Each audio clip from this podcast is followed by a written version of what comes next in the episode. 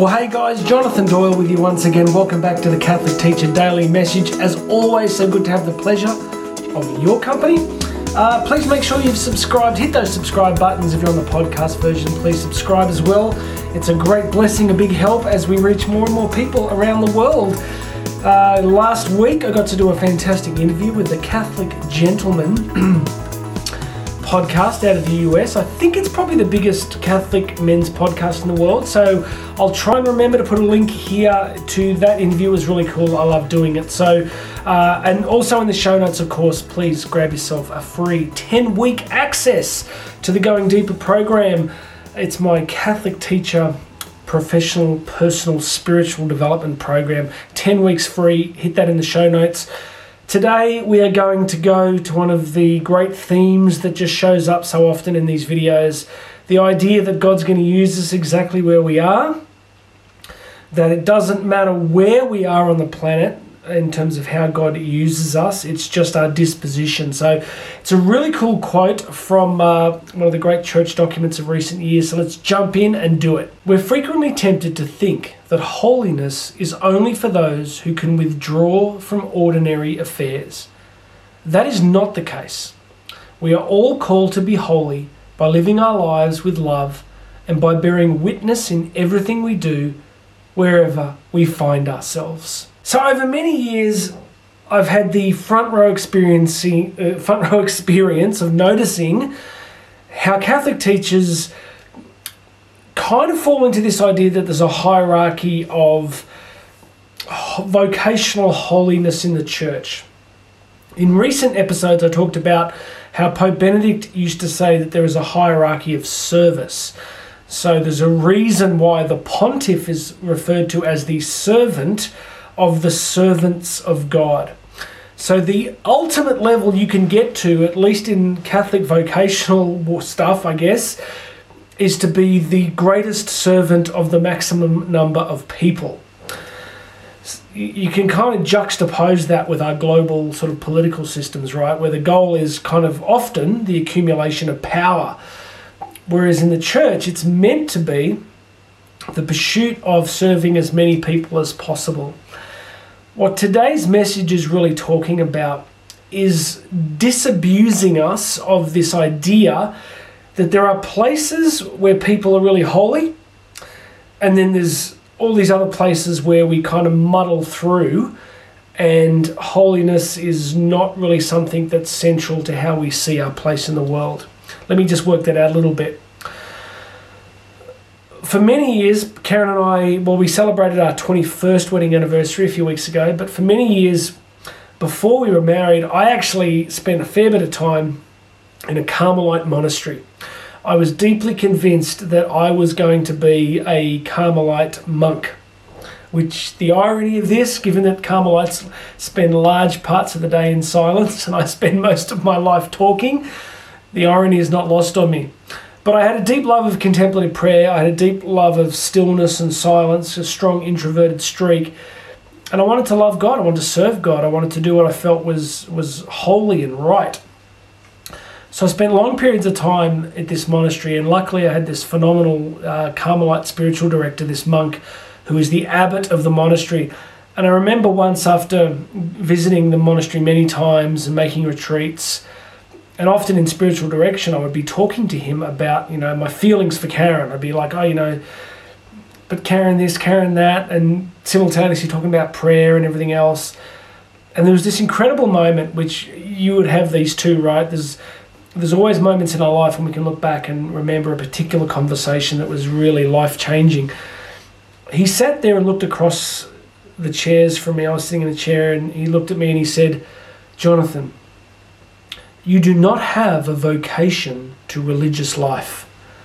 And as I am the head of the order in this country, you can take that as coming from God.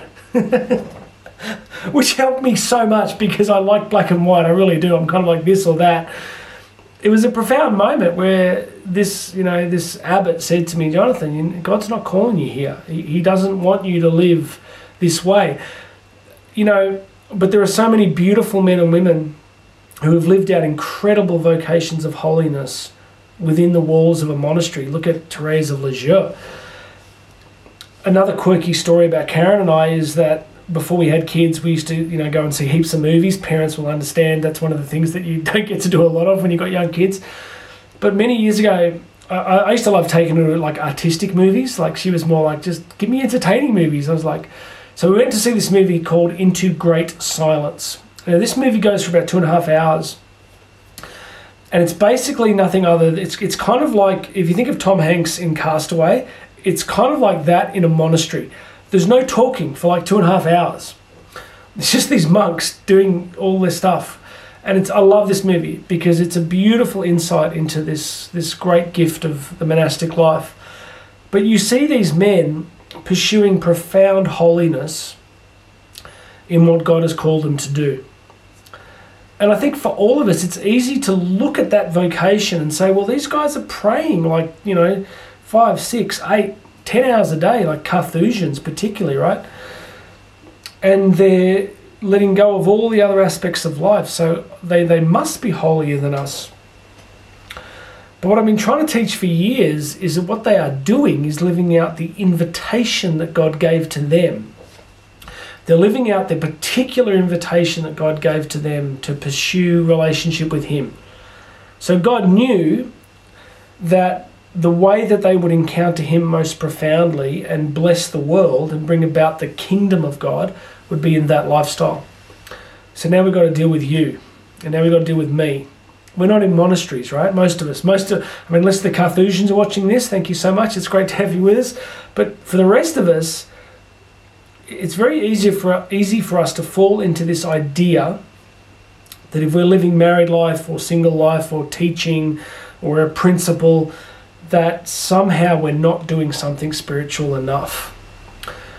But what we're actually doing is cooperating with the graces of our baptism. We're, we're living out the vocation that's you know that's given to us. So I didn't end up in a Carmelite monastery. I ended up being a father to three young kids and to traveling around the world and, and doing the best I can in my you know my great limitedness to, to reach people day in, day out. Am I holier than a Carthusian? I don't think so. But, you know, my point is that I'm just living out what God's invited me to do. So it brings us back to this quote for the day that it's very easy to believe that to be holy and to be doing what God wants, we need to withdraw out of the world. But look at so many of our great saints, right? Look at look at Mother Teresa of Calcutta. Like she didn't withdraw from the world. Well, she did in the sense that her, her daily prayer life, her encounter with, you know, Eucharistic adoration and prayer, but she was utterly immersed in the reality of the world, human suffering and difficulty and pain. And there's so many great men and women, very hidden men and women, hidden in the sense that the world doesn't see what they do, who are living out their vocation to holiness really beautifully. So, look, all of this is about saying that as a Catholic educator, I want you to start to realize that if God has called you into this vocation, that what you're actually doing is exactly what He wanted you to do. He wanted you to be holy and to become a saint in that space.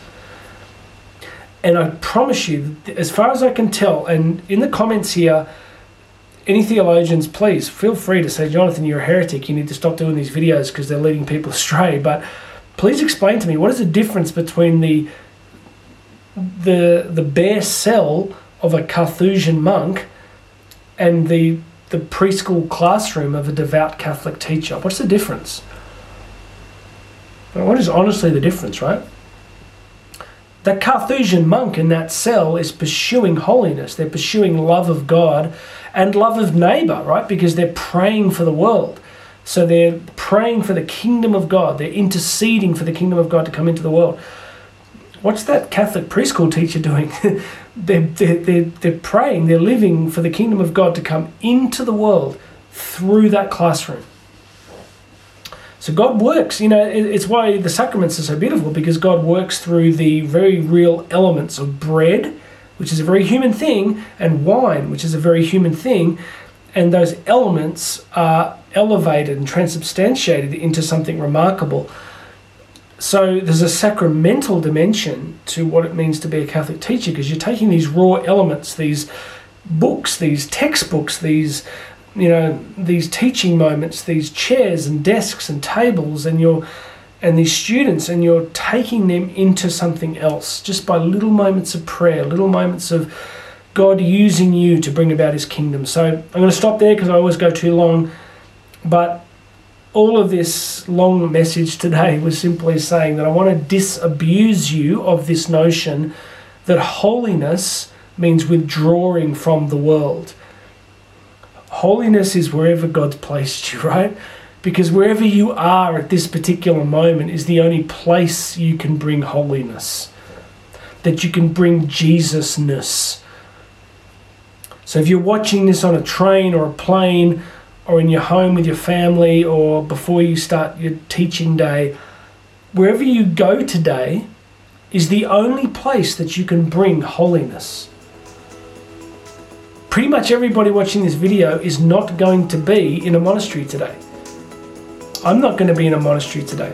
As I get out of the studio here and as I go back about my day, I'm going to be a husband, I'm going to be a father, I'm going to be, you know, doing work stuff.